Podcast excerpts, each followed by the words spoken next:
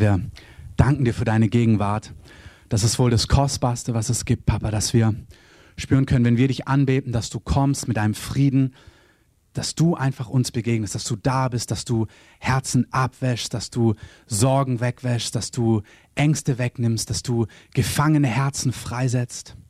Heiliger Geist, ich danke dir, dass deine Kraft da ist heute Morgen, zu uns zu sprechen, deine Kraft da ist, Fesseln zu lösen, deine Kraft da ist, wirklich Kerker zu öffnen. Du hast gesagt, du salbst uns, damit frohe Botschaft verkündet werden kann, dass Gefangene Freiheit empfangen, dass wir erleben die Freiheit, die du denen gibst, die dich lieben. Du sagst, wer der, wen der Sohn frei macht, der ist wirklich frei.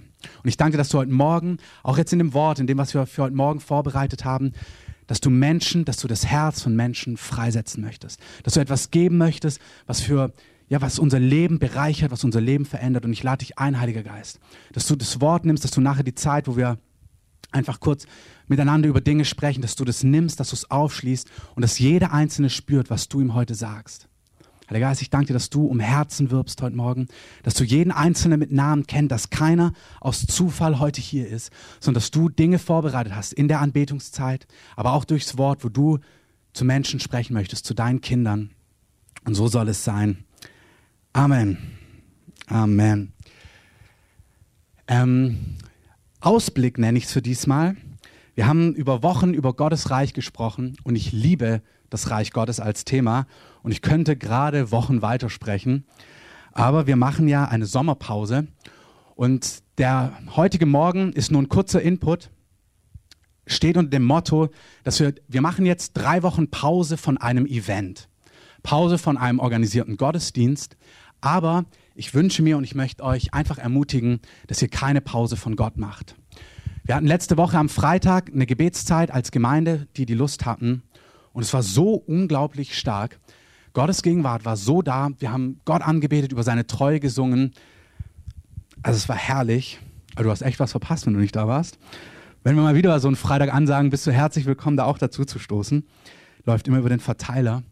Und ich hatte ein Bild am Ende dieser Anbetungszeit am Freitag, dass Gott so gesagt hat, die nächsten drei Wochen sollen sein wie so ein Schnellkochtopf, dass er einfach den Deckel draufpacken wird und er wird das Ding zum Kochen bringen. So richtig mit dir, wenn du Lust hast.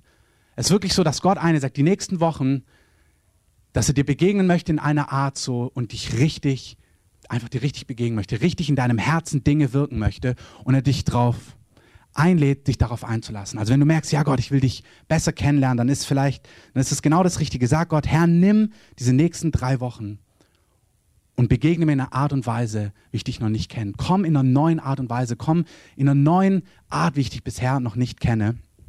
Und auf dieses Thema hinführend, ähm, ich lasse das Reich Gottes jetzt einfach erledigt. Wir machen vielleicht nach der Sommerpause weiter darüber, möchte ich euch einen Ausblick geben. Und wenn ihr eine Bibel dabei habt, schlagt doch mal 4. Mose Kapitel 13 auf. 4. Mose Kapitel 13.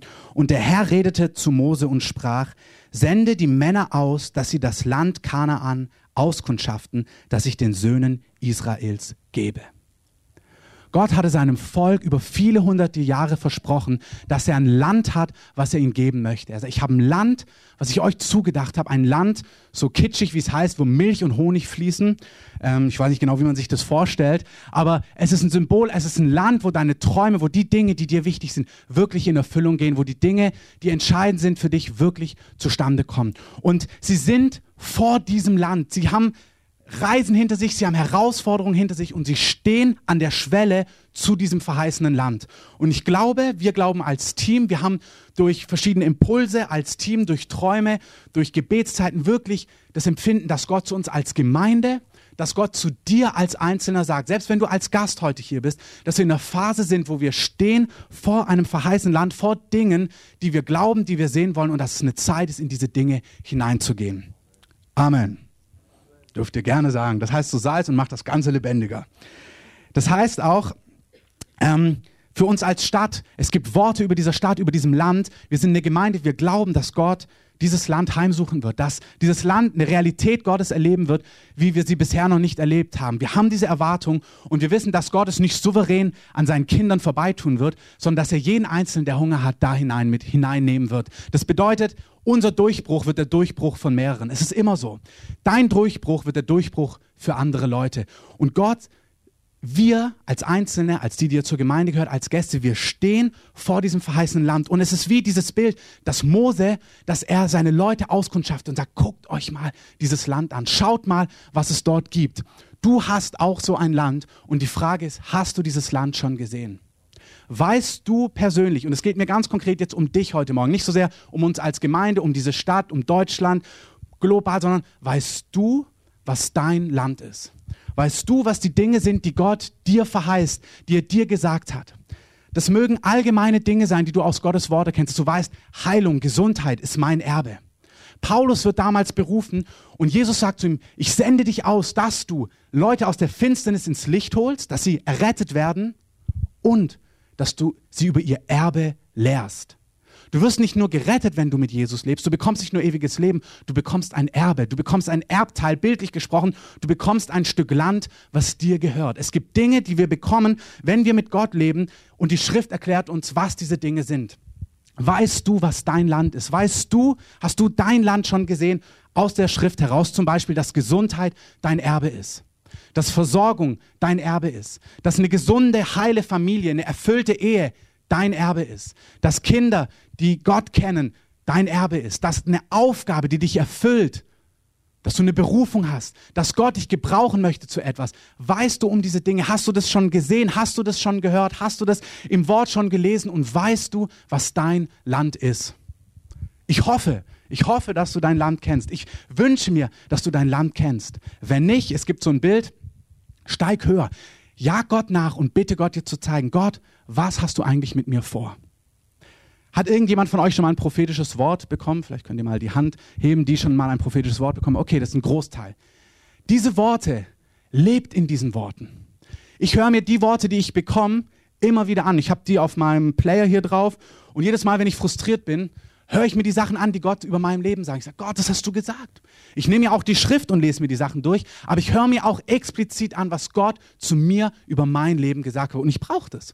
Wenn ich das nicht höre, über Wochen in frustrierten Zeiten, dann verliere ich die Richtung in die Richtung, in die ich gehen möchte. Ich merke, dass ich immer wieder sehen muss, wo ist mein Land, was hat Gott mit mir vor und dass ich immer wieder reingucken muss in Gottes Wort, dass ich immer wieder seine Worte nehmen muss über meinem Leben, um die Richtung zu halten, um nicht vom Kurs wegzukommen. Das Traurige in dieser, was heißt das Traurige? Sagen wir es andersrum. Die Realität in diesem Zeitalter ist, dass Dynamik, die Dynamik dieses Zeitalters dich eher wegtreibt von deinem Ziel als zu deinem Ziel hin. Es ist wichtig, dass wir bewusst auf Kurs bleiben und dass wir unser Land kennen, dass wir unser Land sehen und dass wir auf unser Land zusteuern. Genauso war es hier in 4. Mose 13. Sie senden sie aus, schaut euch das Land an. Und wenn ihr jetzt mit über ein paar Verse springt, er hat von jedem Volk einen Mann abgesandt, dass sie das Land angucken. Und in Vers 26, in Vers 26, 27 kommen sie zurück, die ganzen Gesandten von den verschiedenen Stämmen des Volkes. Zwölf Leute waren ausgesandt. Sie kommen zurück und Vers 27. Und sie erzählten ihm und sagten, wir sind in das Land gekommen, wohin du, wohin du uns gesandt hast. Und wirklich, es fließt von Milch und Honig über. Und das ist seine Frucht. Sie haben das Land angeschaut und ich verspreche dir, das, was Gott über dein Leben gesagt hat, die Dinge, die du in diesem Buch liest, die sind wirklich Realität. Das Land, das Gott dir verheißt, das Erbteil, was er für dein persönliches Leben hat, und er meint dich, nicht dein Nebensitzer, nicht die Person vor dir, nicht deine Verwandten. Guck auch nicht, was vielleicht deine Familien mit Gott erlebt haben. Ist auch ganz wichtig. Es kann sein, dass du enttäuscht bist, dass du Dinge gesehen hast, die scheinbar, wo Menschen scheinbar mit Gott gegangen sind. Und es war nicht so, wie eigentlich Gottes Wort es verheißt. Schau weg von diesen Dingen. Schau weg von anderen Menschen. Schau, was Gott in seinem Wort dir verheißt. Das ist wirklich ein Land, was von Milch und Honig, kitschiges Bild, aber nehmen wir es einfach mal, was von Milch und Honig überfließt. Und dann fangen sie an zu sprechen und sagen, aber in der Serie Gottes Reich haben wir gelernt, dass es total wichtig ist, aber zu sagen. Wir haben gesagt, er, Jesus sieht Probleme, er sieht eine Krankheit und dann sagt er, aber ich kenne eine andere Realität und er bringt Gottes Reich in die Situation hinein. In diesem Kontext, man muss im Reich Gottes einfach ähm, flexibel sein. musst du aber streichen. Gott verspricht dir Dinge, Gott verheißt dir Dinge. Und wenn in deinem, die, die Jungs hier sagen, ja, es war fantastisch, was wir gesehen haben, aber dort wohnen Riesen. Die Herausforderungen, das, was vor uns liegt, um in dieses Land reinzukommen, ey, das ist unmöglich. Da kommen wir nicht rein. Das sagen Leute, die eine Geschichte schon mit Gott hatten. Die sind nicht seit gestern mit Gott unterwegs gewesen. Die haben gesehen, wie Gott das Meer vor ihnen gespalten hat. Die haben gesehen, wie er sie aus Ägypten rausgerettet hat. Das sind Leute, die eine Geschichte mit Gott haben. Aber als Gott sie in ein nächstes Level führt, sagen sie, unmöglich. Hallo, da leben Riesen drin? Wie sollen wir dieses Land einnehmen? Sie kennen den Gott, der gerade ein Meer gespalten hat, der sie rausgelöst hat aus Ägypten. Aber als das nächste Level kommt, haben sie innerlich nicht die Power zu sagen, let's go. Und so empfinde ich, dass wir als Gemeinde sind. Nicht, dass wir die Power nicht haben. Aber dass wir an einer Ebene sind, du hast was mit Gott erlebt. Ich denke auch viele der Gäste, ihr habt schon eine Geschichte mit Gott. Wenn du noch keine Geschichte mit Gott hast, laden wir dich herzlich ein, ein Leben mit Gott zu starten und eine Geschichte mit Gott zu leben, weil das ist das fantastischste Leben, was es gibt. Aber in der Biologie sagt man, wenn sich etwas nicht mehr vermehrt, wenn etwas sich nicht mehr teilt, dann hat der Tod, ist der Tod schon eingetreten. Dann ist das Leben schon am Zurückgehen. Du kannst nicht auf dem Plateau bleiben, wo du heute angekommen bist, so gut es sein mag. Du musst weitergehen. Du kannst nicht zelten auf dem Plateau, wo du jetzt mit Gott angekommen bist, sondern Gott fordert dich auf, ins nächste hineinzugehen, das nächste Stück von deinem Land einzunehmen. Und es ist total biblisch, dass wir nicht alles auf einmal bekommen. Es gibt, ich kann gar nicht, wir wollen ja heute noch was anderes machen, ich darf gar nicht eine ganze Predigt jetzt reinstarten. Ich predige so gerne. Es gibt, äh, wo er sagt, ich werde euch das Land stückchenweise geben, weil ihr könntet es gar nicht jetzt alles auf einmal ähm, bewirtschaften, sondern die wilden Tiere würden es übernehmen. Ich gebe es euch stückweise. Gott gibt uns Dinge stückweise. Aber das bedeutet, wir müssen weitergehen. Du darfst nicht zelten, wo du jetzt gerade bist. Hör zu, Gott liebt dich, wenn du zeltest. Und ich glaube auch, dass Gott Zelten liebt. Aber wenn du, Amen, aber wenn du in die Dynamik, wenn du in die Fülle von dem rein möchtest, was Gott für dich hat, darfst du nicht zelten. Du musst weitergehen. Und damit du weitergehen kannst, musst du Gott besser kennenlernen. Deine Gotteserfahrung von letzter Woche, von vor drei Jahren, wo dich Gott in der Bibelschule vor zehn Jahren mal so richtig berührt hat, reicht nicht aus für morgen.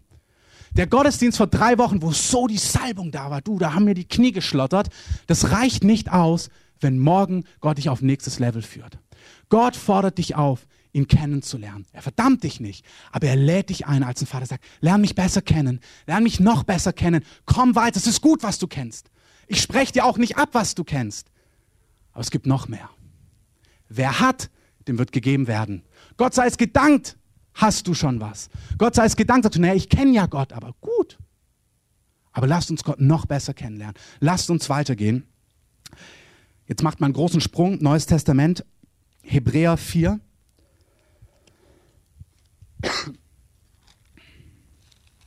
Da ist von den Jungs die Rede. Den ihr Statement war so grausig, dass das Neue Testament diese Situation wieder aufgreift. Die Bibel erklärt sich selber, sie legt sich selber aus und das Neue Testament ist die Vollendung des Alten Testaments. Jesus ist die letzte Offenbarung. Das Neue Testament zeigt uns Dinge aus dem Alten Testament und erklärt sie uns genauer. Das Alte Testament, sagt die, sagt die Bibel, ist ein Schatten, ein Symbol für geistliche Wahrheiten, die damals real passiert sind, aber es sind Prinzipien, die wir verstehen müssen und lernen müssen. In Hebräer 4, aber wir starten im letzten Vers 3, 3 Vers 19, da heißt es, und wir sehen, dass sie, also diese zwölf Jungs und damit das ganze Volk danach, nicht die ganzen zwölf, aber die Botschafter und das Volk, wir sehen, dass sie wegen des Unglaubens nicht hineingehen konnten. Gott hatte für sie ein Land, Gott hatte für sie ein Erbe, ein Erbe, wo Milch und Honig, ein Land, wo Milch und Honig überfließt. Es war wirklich gut. Und dann heißt es aber, sie konnten dieses Erbe nicht antreten, weil sie keinen Glauben hatten, weil sie voll waren mit Unglauben. Freunde, ich verdamme gar niemanden. Es geht nicht, hast du keinen Glauben? Darum geht es nicht. Aber er sagt hier, sie kannten Gott nicht gut genug, um das nächste zu erleben, was Gott für sie vorbereitet hatte. Ähm, hat jemand schon weitergeklickt? Aha. War, war bewusste Zeitverzögerung. Aber vielen Dank. Ähm, meine Frau hatte einen Traum vor einigen Wochen und unsere Tochter ist gekommen zu ihr und hat begeistert gesagt, Mama, ich im Traum, sonst spricht unsere Tochter nicht so, ich liebe Senfkörner auf festem Brot. Und Miri hat sich in dem Traum gedacht, was, was meint sie? Und in dem Augenblick ist ein Wind in ihr Ohr gegangen und sie hat eine massive Stimme gehört, die gesagt hat, dies ist das Wort des Herrn.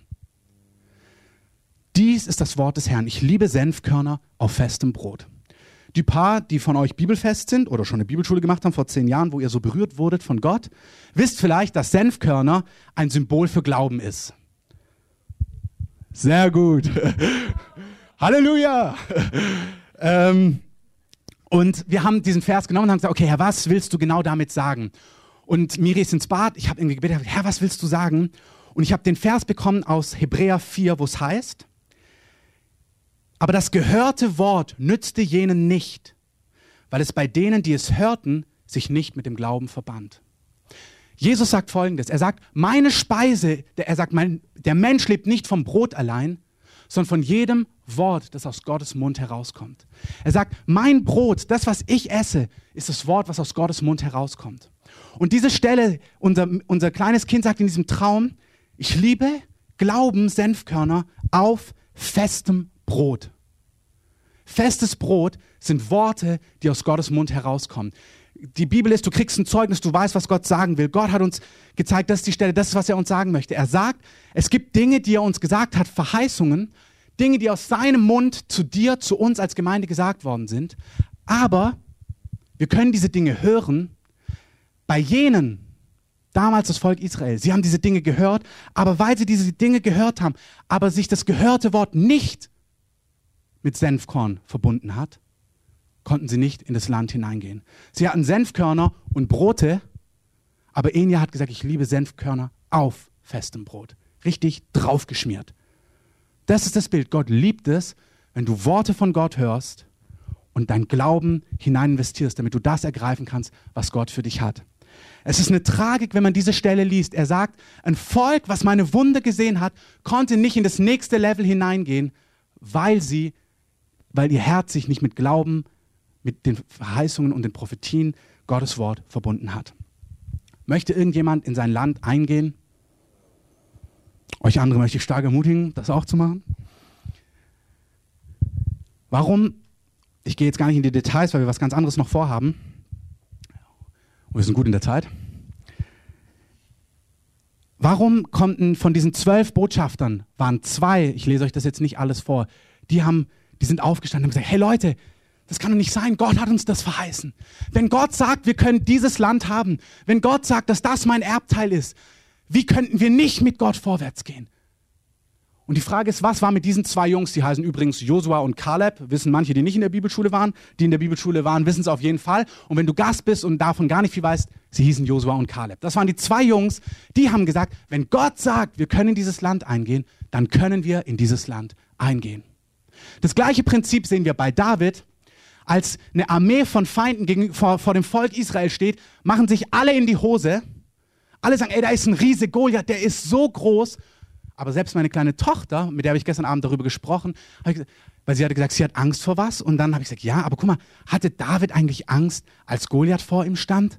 Und dann hat sie gesagt, nee. Ich gesagt, warum hatte David keine Angst? Ich gesagt, weil er Gott kannte. Er sagt, Enya hat genau das Prinzip verstanden. David kannte Gott. Und es ist kinderleicht. In diesem Traum hat auch bewusst unsere kleine Tochter gesagt, ich liebe Senfkörner auf festem Brot, weil es um eine Kindlichkeit geht. Es geht um kindlichen Glauben. Was Gott sagt, meint er. Und er lädt dich ein, ganz einfach sein Wort zu glauben, ihn kennenzulernen und ein Held zu werden in seinem Königreich. Das ist kinderleicht. Es ist schwer für Erwachsene manchmal, aber für Kinder ist es ganz leicht, mit Gott was Großes zu reißen. Wenn du einfach bist und wenn du zulässt, dass Einfachsein bei Gott voll gut ist. Das ist wirklich voll gut, wenn du bei Gott einfach bist. In dieser Situation sieht David den Riesen und als alle sagen, ey, du kannst da nichts machen, sagt er, hört mal zu, dieser Riese verspottet unseren Gott. Und als Goliath ihn anspricht und sagt, wie kommst du zu mir, du kleiner Israelit, weil der kleine Stöpsel da kommt, nicht mal eine Rüstung, einfach nur eine Steinschleuder, da sagt er, hör mal, antwortet ihm David, hey, du verspottest nicht mich, du verspottest Gott. Ich komme nicht ich alleine, ich komme im Namen meines Gottes. David kannte Gott, Josua kannte Gott, Kaleb kannte Gott, Mose kannte Gott. Und du sollst Gott kennen. Und zwar so kennen, dass wenn Gott sagt, das ist das nächste Level, für, was ich für dich habe, für deine Familie, für deine Ehe, für deine Berufung, für deine Stadt, für deine Aufgabe, für deine Finanzen, für dein Business, dass du dieses Neuland siehst, dass du es anschauen kannst, sagst, es ist ein super Land. Egal ob da Riesen drin sind, mein Riese ist größer. Egal ob die mächtig sind, mein Gott ist mächtiger. Das sind schon Herausforderungen, das bezweifle ich gar nicht. Aber dein König ist stärker als die, als die Herausforderungen. Amen. Wir gucken uns den letzten Punkt an. Was hat Josua gemacht? Was hat David gemacht? Und was hat Kaleb gemacht? Und was sollst du machen? 2. Mose 33. Da heißt es, dass sie ein Zelt aufgebaut hatten, das Zelt der Begegnung. Und Josua und Mose, jedes Mal, wenn er Zeit mit Gott hatte, ist in dieses Zelt gegangen. Er ist jeden Tag in dieses Zelt gegangen, um Gott zu begegnen. Wie lernst du jemanden kennen? Indem du ihm begegnest. Wie lernst du jemanden kennen? Indem du mit ihm sprichst. Wie lernst du jemanden kennen? Indem du eine Geschichte mit ihm entwickelst, weil ihr Zeit zusammen verbringt. Genau das Gleiche stimmt für Gott. David auf dem Feld hatte eine Beziehung zu Gott. Als es soweit war, wusste er, wer sein Gott ist. Er sagt, der Gott, der mir mit den Wölfen, äh, mit den Löwen und den Bären geholfen hat, der Gott wird mir mit diesem Riesen helfen. Josua kannte Gott. Mose kannte Gott. Mose kannte Gott, weil er jeden Tag, 33 Vers 7, Mose nun nahm das Zelt und schlug es sich außerhalb des Lagers auf, fern vom Lager für sich und nannte es Zelt der Begegnung. Der Name sagt schon, was dort passieren soll. Braucht man auch keine Bibelschule für. Zelt der Begegnung. Und es geschah, jeder, der den Herrn suchte, ging zum Zelt der Begegnung außerhalb des Lagers hinaus. Es war eine Einladung. Jeder, der will, kann kommen. Und ein Vers ist fantastisch. 2. Mose 33, Vers 11. Und der Herr redete mit Mose von Angesicht zu Angesicht, wie ein Mann mit seinem Freund redet. Dann kehrte er Mose ins Lager zurück. Und jetzt hört zu. Sein Diener Josua, aber der Sohn des Nun, ein junger Mann, wich nicht aus dem Inneren des Zeltes. Dieser Josua, bevor sie, lange bevor das Land in Sicht kam, lang bevor er auf dem Berg die Riesen gesehen hat, wich nicht aus dem Inneren des Zeltes. Er kannte Gott. Wenn Gott kam, war Josua da. Und wenn Mose schon ging, war Josua immer noch da. Es geht mir gar nicht so sehr um, mach viele Stunden. Es geht mir darum, sei jemand, der Gott regelmäßig im Alltag begegnet. Ich bitte mal vier Leute hier nach vorne. Wir wollen ganz kurz über was reden. Marc, Steffi, Corrie, Miri. Schicke Barstühle.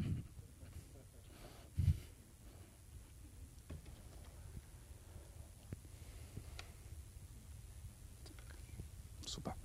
Ähm, wir machen das folgendermaßen. Seid ihr noch da? Könnt ihr? Ja, Amen. Schön wach sein. Es geht mir darum, dass wir als Gemeinde, dass jeder einzelne von uns eine Art und Weise entwickelt, eine Geschichte entwickelt, wie du Gott im Alltag begegnest. Es geht mir darum, dass die Leute, Timea kann auch kommen, ähm, es geht mir darum, dass die Leute, dass ihr, dass wir im Alltag Begegnung mit Gott haben. Es geht mir darum, dass wenn du auf dem Berg dein verheißenes Land siehst, egal was da für Riesen sind, dass du deinen Gott so kennst und weißt, wie Gott drauf ist. Damit du Gott kennst, musst du Gott begegnen regelmäßig. Und wir wollen einfach mal ein paar Leute aus unserer Mitte sprechen lassen, wie sie Gott im Alltag begegnen. Einfach mal, einzelne von euch fällt das gar nicht schwer, anderen fällt es vielleicht schwer. Und wir wollen einfach mal ein paar kurze Ideen geben, wie es aussehen kann, dass man Zeit mit Gott haben kann im Alltag. Weil auch gerade die nächsten Wochen machen wir ein, eine Pause vom Event, aber wir wollen keine Pause von Gott machen. Und das soll, ich gebe euch mal das Mikro, ein Mutiger nimmt es als erstes in die Hand. Lass es durchgehen. Okay, Miri nimm's. Und, also wie ihr wollt. Und die Frage ist einfach, vielleicht kann einer von euch mal starten und erzählen, wie er im Alltag Zeit mit Gott macht. Und jetzt seid ganz mutig. Komm, wir geben dem mal einen Applaus, dann sind die auch ganz mutig. Herzlich willkommen in unserer Talkshow. Miri, machst du Zeit mit Gott regelmäßig? Also ich habe ja ein kleines Baby, das heißt, die Regelmäßigkeit beschreibt, ist bei mir keine Uhrzeit. Aber ich habe einfach über die Jahre gemerkt, dass Gott ähm, auch gerne da ist, wenn ich beschäftigt bin. Also ich bin zum Beispiel, wenn man dann irgendwie so vor sich hinwerkelt oder so, man macht irgendwas mit dem Baby.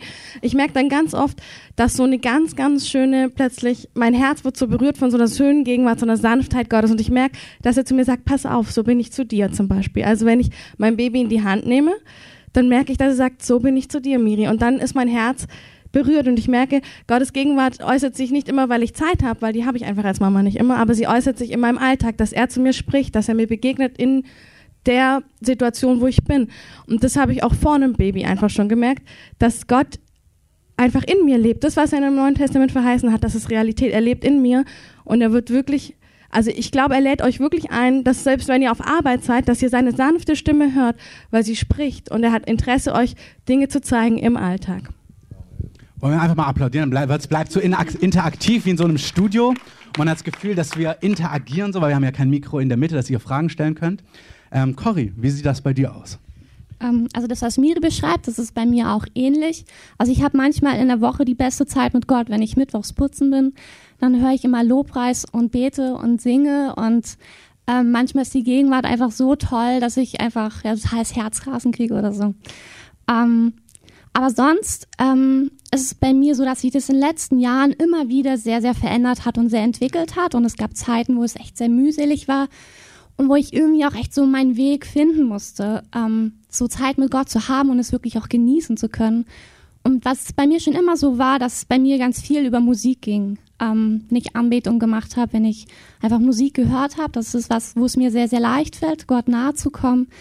Ähm, und ganz praktisch mache ich das jetzt so einen Moment, dass ich zum Beispiel ganz viel Bibelverse singe. Ich habe halt so, so ein paar Karteikarten, da beschreibe ich mir die immer so rauf, wenn mir so Bibelverse so in, ja, in die Augen fallen, wenn sie mir irgendwie wichtig werden und, und guck Guter dann einfach und guck dann einfach anwenden? so, was einfach so an dem Tag dran ist, irgendwie, was ich gerade brauche und, und sing die einfach für mich aus, spiele dazu so ein paar Akkorde. Und, und da, auch da ist Jesus zum Glück nicht so anspruchsvoll und er liebt es, auch wenn ich Gitarre spiele. Wenn du Gitarre ähm, spielst? Genau. Und was ich sonst noch merke, das hat sich so in den letzten Monaten bei mir erst entwickelt, ähm, dass Gott durch mich generell viel durch Kreativität zu mir sprechen will. Ähm, zum Beispiel merke ich manchmal, dass ich einfach Bilder am Kopf habe und die einfach aufmale. Hm. Und beim Malen spricht Gott zu mir noch weiter. Oder ich sehe hinterher, hey, das, das, das sagt mir der Heilige Geist jetzt. Ähm, oder einmal hatte ich es einfach nur, dass Gott gesagt hat, hey Cory, jetzt nimm einen Stift und male, was ich dir sage. Und ich wusste wirklich nicht, was ich da mache. Ich habe einfach angefangen und am Ende wusste ich, okay, der Heilige Geist will mir echt so das jetzt dadurch sagen. Ähm, oder manchmal werden Lieder draus, manchmal werden Geschichten draus. Und wenn ich das erzähle, finde ich es ganz wichtig. Okay, das kann vielleicht eine Cory. Ich bin jetzt kein äh, Goethe und ich bin auch kein Picasso oder Rembrandt. Aber das brauchst du dafür auch gar nicht zu sein. Also mach einfach das. Also da ist auch so wichtig, auf den Heiligen Geist zu hören. Manchmal merke ich, okay, gestern ist Gott, mir Gott so begegnet und heute erwarte ich das Gleiche, aber vielleicht will Gott heute was ganz anderes machen und auf eine ganz andere Art und Weise zu mir sprechen. Und genau, da muss man echt ganz, ganz sensibel sein und darf sich da nichts rauben. Sehr gut, sehr gut, sehr gut. Ähm, kennt es irgendjemand von euch, vielleicht kannst du gerade noch mal was sagen, dass es schwer ist manchmal, also wenn man so versucht, Zeit mit Gott zu machen, dass man irgendwie so unter Druck kommt? Also kennt es irgendjemand, dass man unter Druck kommt? Hast du auch Druck manchmal, dass du das Gefühl hast, du musst jetzt Zeit mit Gott haben? Oder Steffi, dass ihr das Gefühl habt, da ist so ein, ähm, ja, dass man sich fast schon verdammt fühlt oder so? Ja, ich kenne das total gut. Ähm, ich habe die letzten Jahre total viel unterschiedliche Erfahrungen gemacht mit Lobpreis. Ich habe ähm, äh, mit Gebet so.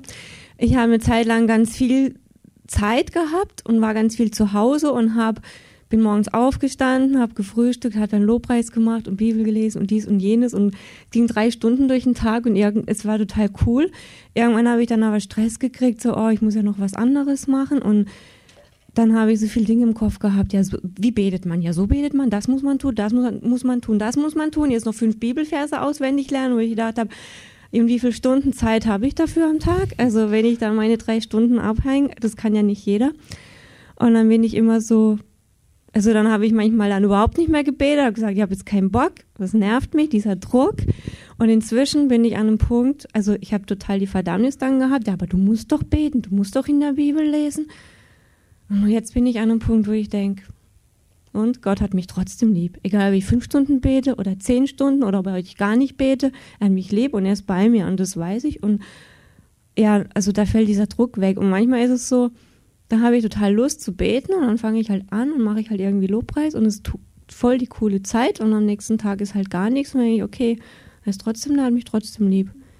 Und das ist einfach so ein Ausprobieren Glaubt auch. Ihr, das so. stimmt, also, dass Gott sich trotzdem lieb hat? Ja. ja sehr gut. ähm, also vielleicht dazu eine Sache. Ich glaube, das ist enorm wichtig. In so einer, wenn du so ein Thema hast, ist es prädestiniert, dass man irgendwie auf eine von beiden Seiten des Grabens, des Weges hineinfällt. Man behandelt, dass man sagt, es ist unglaublich wichtig, dass wir Gott kennen und Zeit mit Gott haben, damit wir unser Land einnehmen können. Das stimmt. Und dann rutschen wir sofort in die Verdammniskiste, wenn wir es nicht machen. Und das ist einfach Blödsinn.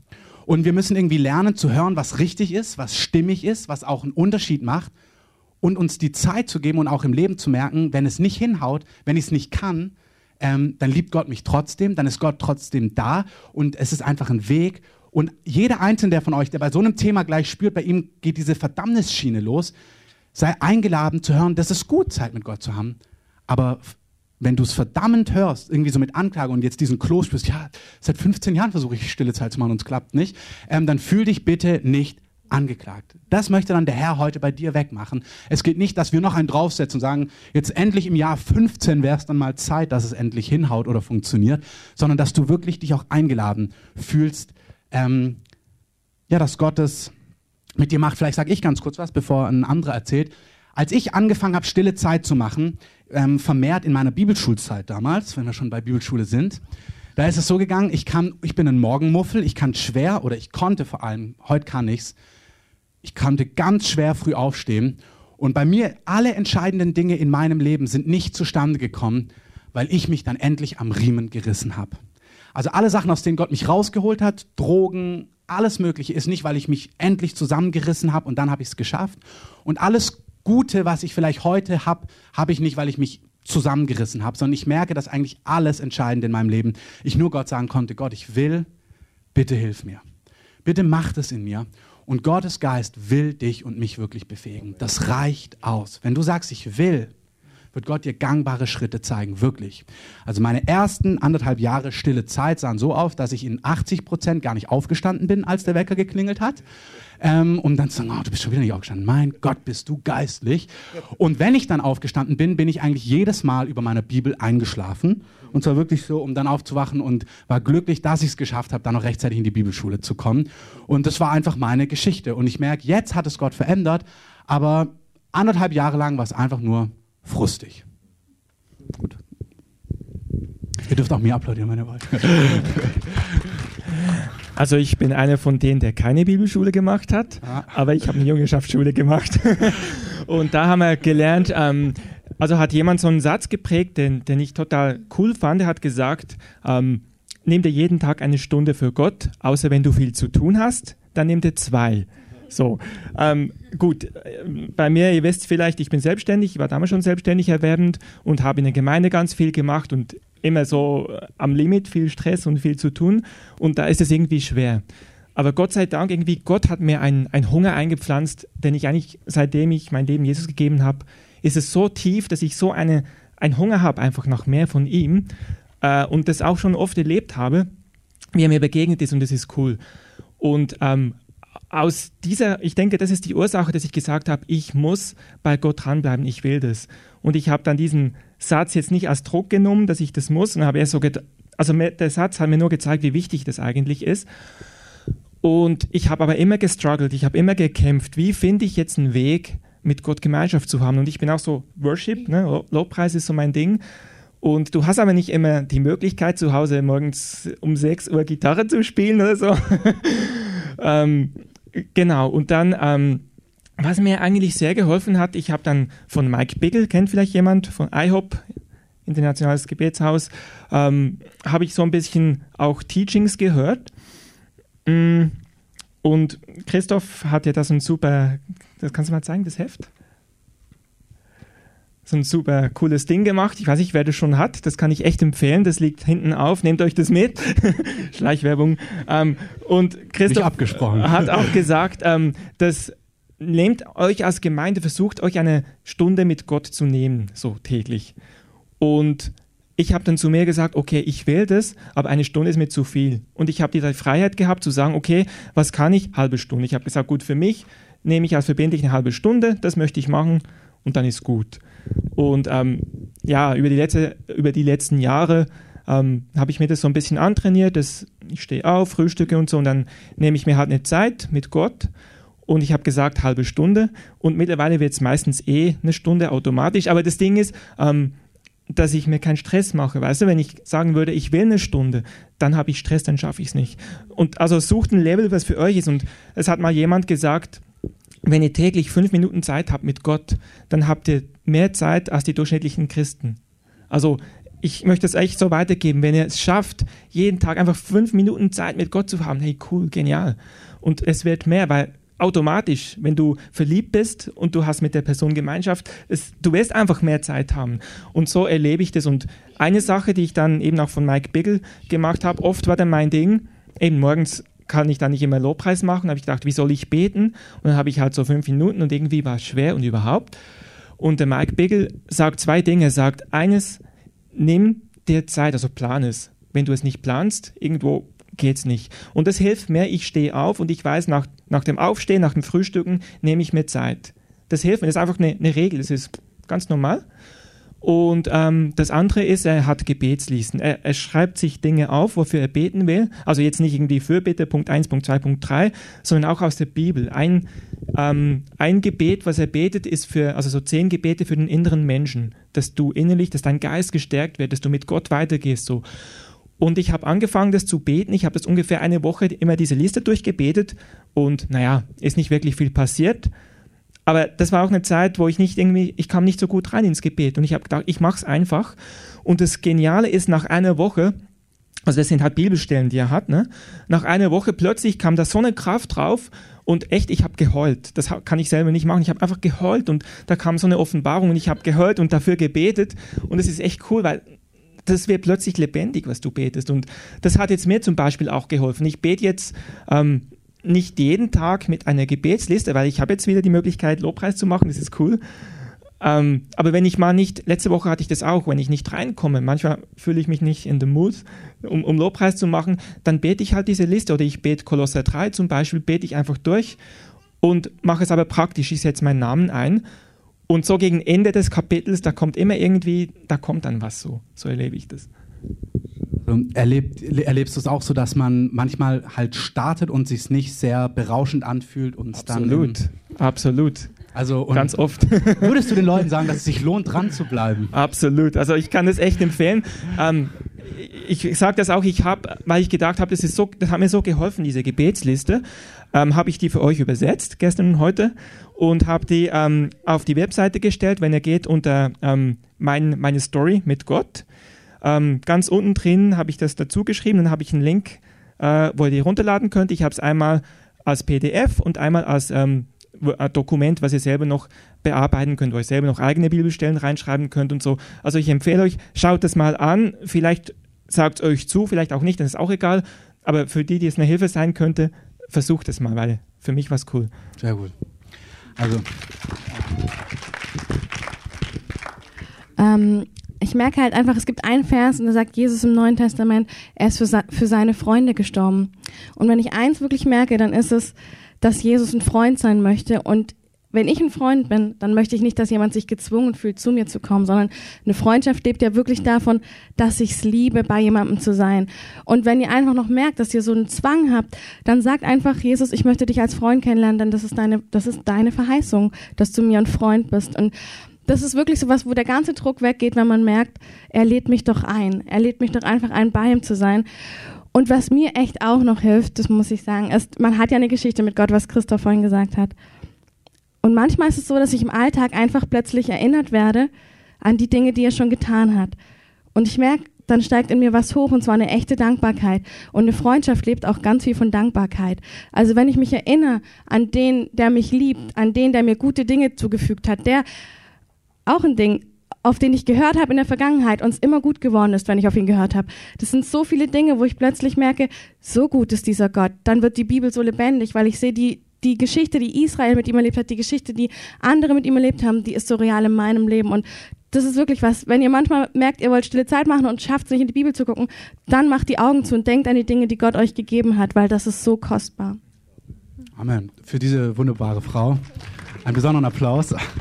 Ähm, ganz kurz, ich würde da gerne zu was sagen.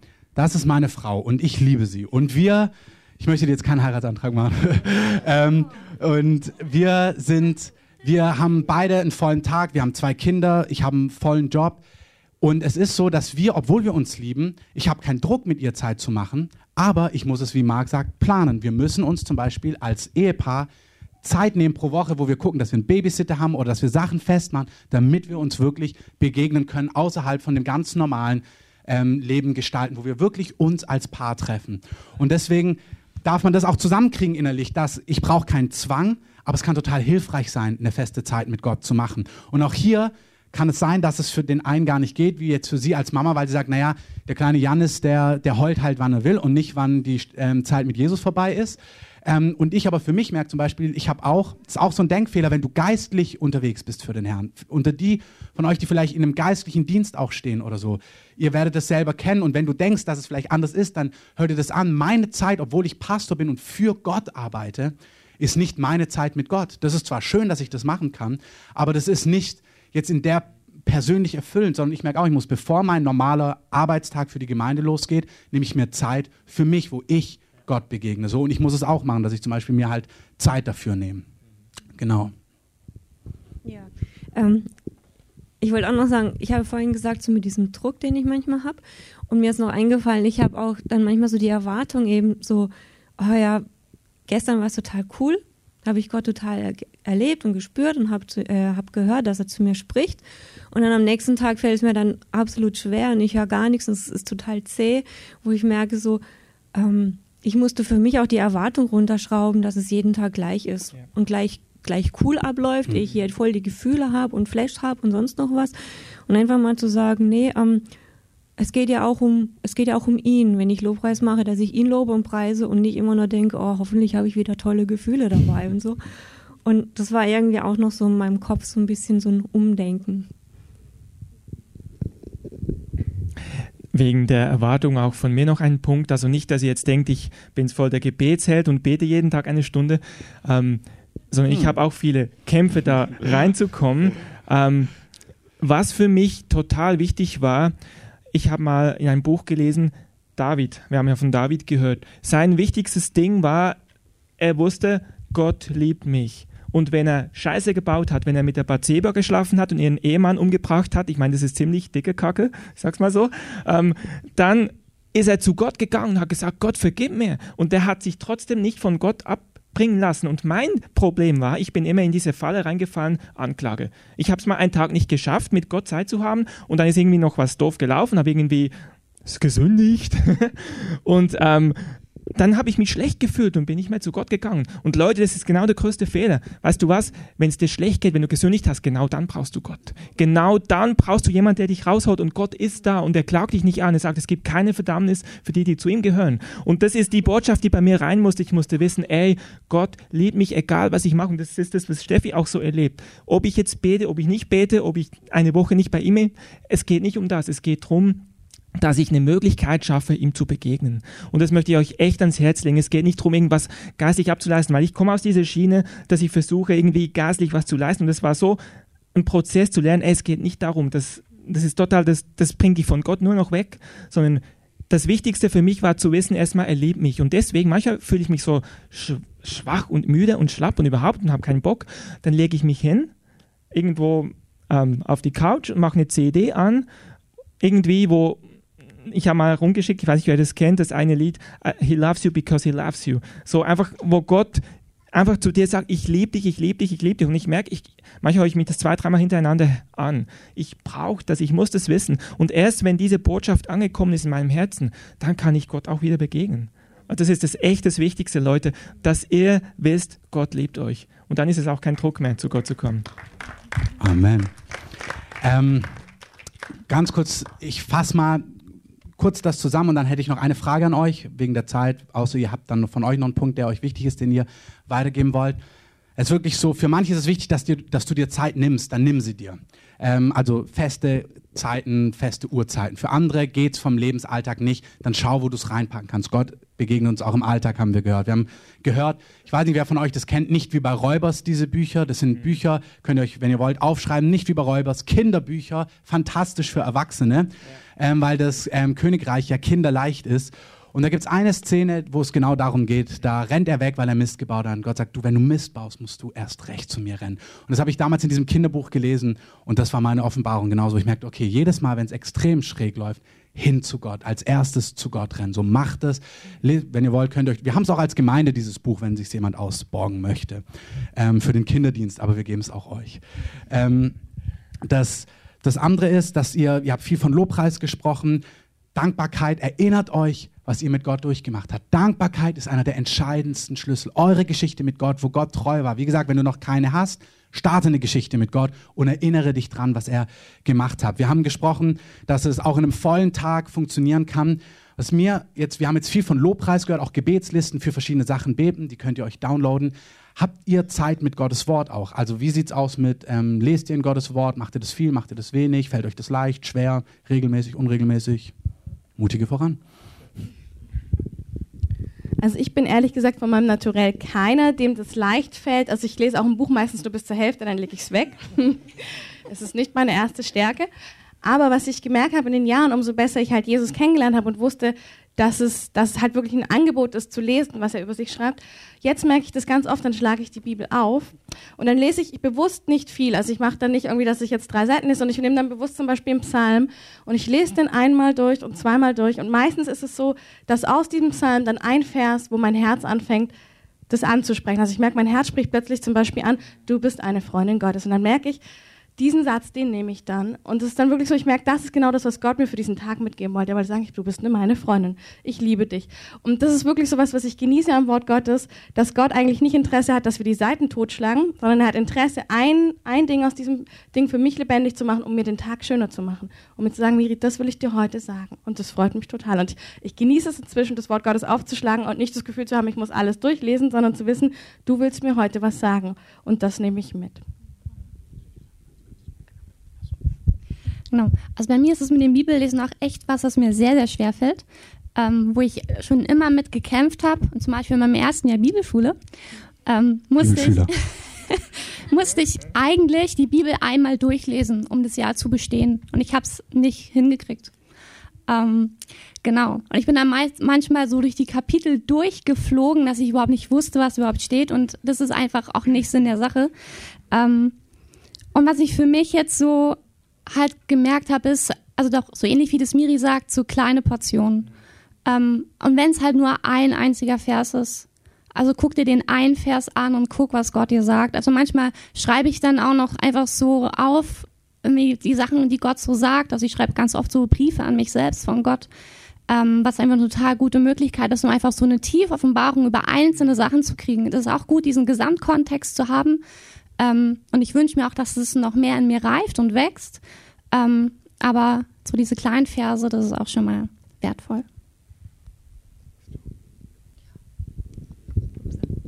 Also mir geht es beim Bibellesen genauso wie beim Beten. Ich, hab, ich bin voll diese Leistungsschiene, du musst, du musst, du musst. Und dann habe ich genau das gleiche gemacht. Ich habe gedacht, ich muss jetzt total viel lesen, ich muss ich muss alles wissen, was drin steht. Dann habe ich die gelesen und habe gemerkt, ich, es geht da rein und da raus. Ich verstehe überhaupt nichts, was eigentlich Gott will. Dann habe ich aufgehört, dann hieß es aber, du musst die Bibel lesen. Dann habe ich halt wieder gelesen, immer so ein Frust, immer so ein Probieren. Und jetzt ist es auch, manchmal lese ich sie, manchmal lese ich sie nicht. Und manchmal ist es auch so, ich lese, weil ich sage, okay, ich lese sie einfach. Mein Geist kriegt es ja mit, auch wenn mein, auch wenn mein Verstand es nicht mitkriegt. Und manchmal ist es dann passiert es mir wie bei der Miri, dann springt mich ein Satz an und der geht, ja, da denke ich drüber nach und rede mit Jesus drüber und oh, und was bedeutet das und guck auch, ja, in der Bibel nach, so Vergleichstellen und so, was, was ist da genau mit gemeint und so. Und das ist auch immer unterschiedlich. Ich habe im Moment keine regelmäßige Bibellesezeit, das wünsche ich mir. Äh, ich bin noch am Suchen, wie und da bin ich noch am Schauen. Was ich aber mache ähm, im Gebet, was ich halt so habe, habe auch gesagt, ich bete dann zum Beispiel etwas aus der Bibel und da merke ich, das ist cool, weil das wird lebendig. Das sind dann Worte, die lebendig werden, das ist total cool. Aber ich wünsche mir noch mehr für mich selber einfach auch so durchzulesen, durchzuarbeiten. Das, das fehlt mir im Moment noch, ganz ehrlich. Gut, hat jemand von euch heraus, ist jemand von euch herausgefordert, was die Bibel angeht, Gottes Wort lesen? Ja, ein paar ehrliche, noch ein paar. ich möchte, ja, es ist teils, teils. Also ich merke, ich möchte einfach vielleicht damit, ihr könnt überlegen, ob ihr noch irgendwas habt, was ihr auf jeden Fall wegen der Zeit noch gesagt haben wollt, was ihr nicht, nicht, nicht sagen wollt, sondern was wichtig ist, dass man es hört. Sonst würde ich an der Stelle vielleicht von mir noch kurz was zu Gottes Wort sagen und es damit beenden. Es ist wirklich so, dass es, wie gesagt, wir sind nicht auf der Leistung und nicht auf der Verdammnisschiene. Keiner höre es so.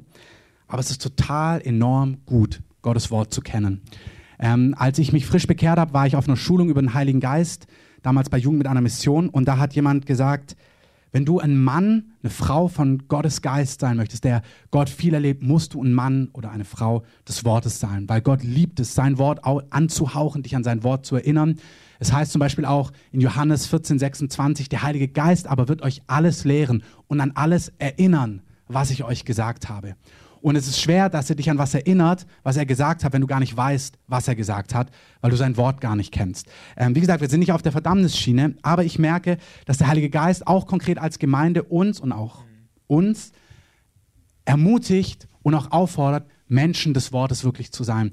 Nicht mit einer Leistungsschiene, es geht nicht darum, hast du es in drei Monaten die Bibel durchgelesen, darum geht es nicht, aber dass wir auf der einen Seite ja Gottes Wort in seiner Ganzheit kennen, dass du weißt, okay, wo komme ich her, wo gehe ich hin, was kommt noch, ja, dass wir Gottes Wort kennen, aber auch, dass wir einfach hören, was er uns zu sagen hat. Und ich habe ähm, jetzt gerade mal das, was du genommen hast, wenn ihr wollt, Kolosse 1, da heißt es zum Beispiel, da ist eins von diesen Gebeten, da heißt es, Paulus betet, ich bete, dass ich mit der Erkenntnis seines Willens erfüll, erfüllt werde.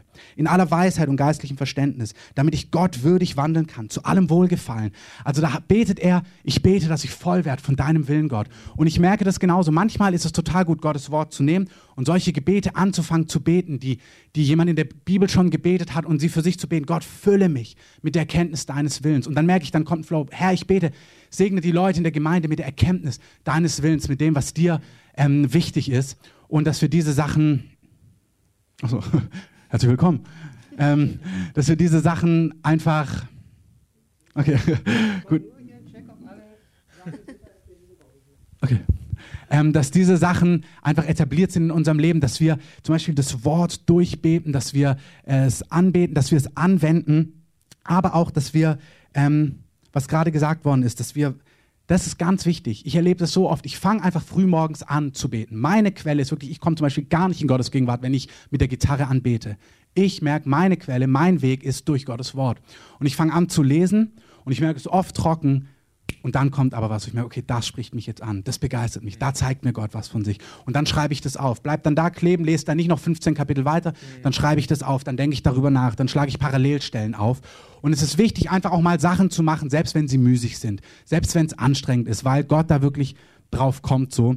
Und seid da ermutigt, versucht verschiedene Dinge, probiert verschiedene Dinge aus. Wir haben auch auf der Homepage einen ganzen Blog mal über Gottes Wort gemacht, wie man mit Gottes Wort arbeiten kann, Gottes Wort lesen kann.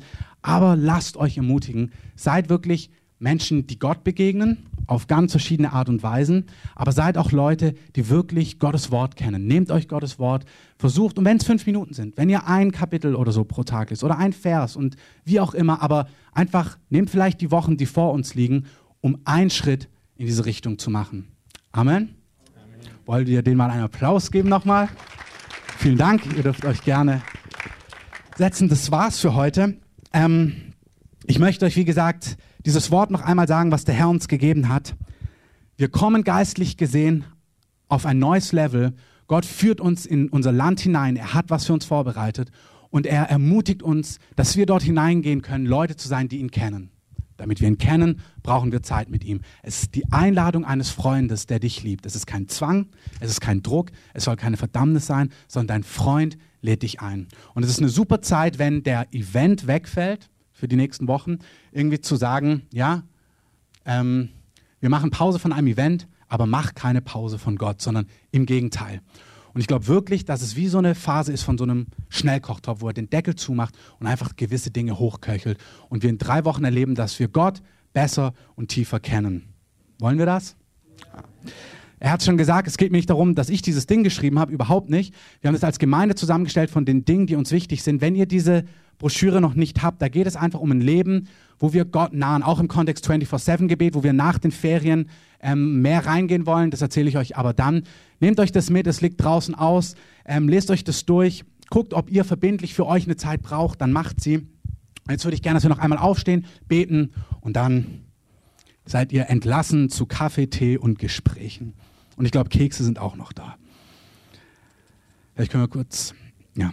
Herr, ich danke dir für diesen Gottesdienst heute. Ich danke dir, dass du sagst, dass wir ein gutes Land haben, ein gutes Erbteil. Und dass du sagst, wir können in dieses Erbteil hinein, wenn wir das gehörte Wort glauben. Und Glauben ist keine Leistung, sondern Glauben ist das Resultat einer Beziehung. Und ich bete, dass wir diese Beziehung leben. Dass wir die Beziehung zum allmächtigen Gott, zu dem Liebhaber unserer Seelen, zu unserem Freund, dass wir diese Beziehung haben, dass wir dich kennen, dass wenn wir Worte von dir hören, sei es aus deinem Wort, sei es durch prophetische Worte, sei es, weil wir es empfinden, dass wir wissen, wenn du es sagst, dann ist es möglich. Wir sagen wirklich, Glaube ist keine Leistung, sondern es ist das Resultat einer Beziehung. Wir beten, dass diese Beziehung gestärkt wird in den nächsten Wochen. Dass auch die Gemeinde, dass jeder, der zu der Gemeinde gehört, jeder regelmäßige Gast, nicht abhängig wird von einer Institution, sondern abhängig wird vom lebendigen Gott selbst. Du hast gesagt, dass du uns dein Geist gibst, dass wir nicht alleine sind, dass wir nicht verwitwet sind, nicht verwaist sind, sondern dass, wir, dass du bei uns bist, Herr. Und ich bete, dass du, Heiliger Geist, die Freundschaft zu jedem Einzelnen intensivierst, dass jeder Einzelne dich besser kennenlernt in den nächsten Wochen, dich besser hört, erlebt, wie er dir nahen kann, was seine Art ist, um mit dir Zeit zu verbringen, dass du ihm verschiedene Facetten zeigst. Und wir sagen auch wirklich, dass jedes Joch, was das schwer gemacht hat, abbrechen soll, uns einfach eine schöne, starke Zeit sein soll. Wir sprechen Frieden aus und Schutz über den Urlaub. Wir sagen, diese Zeit auch von Urlaub für die Einzelnen soll wirklich Erholung bringen. Sie soll uns stärken in, als Familien, als Freunde, als deine Kinder. Und wir sagen, dein Segen sei mit uns, dein Schutz sei mit uns. Und ja, das legen wir alles in deine Hände. Wir lieben dich, Jesus, in deinem Namen. Amen. Amen. Macht es gut. Habt einen schönen Urlaub, habt eine schöne Zeit, habt jetzt noch ein schönes Ende des Gottesdienstes. Wenn ihr eine ganz dringende Not habt, beten wir hier vorne ähm, rechts für die verschiedenen, äh, von euch aus gesehen, links beten wir für was auch immer euch betrifft. Könnt gerne nach vorne kommen und ansonsten einfach euch noch draußen aufhalten. Und letzter Punkt, ich wünsche mir, wenn ihr da seid, dass wir am 21.08., wenn es wieder losgeht, dass wir mit voller Kanne hier wieder gemeinsam reinstarten. Wir schicken das rum. Ja, das war's.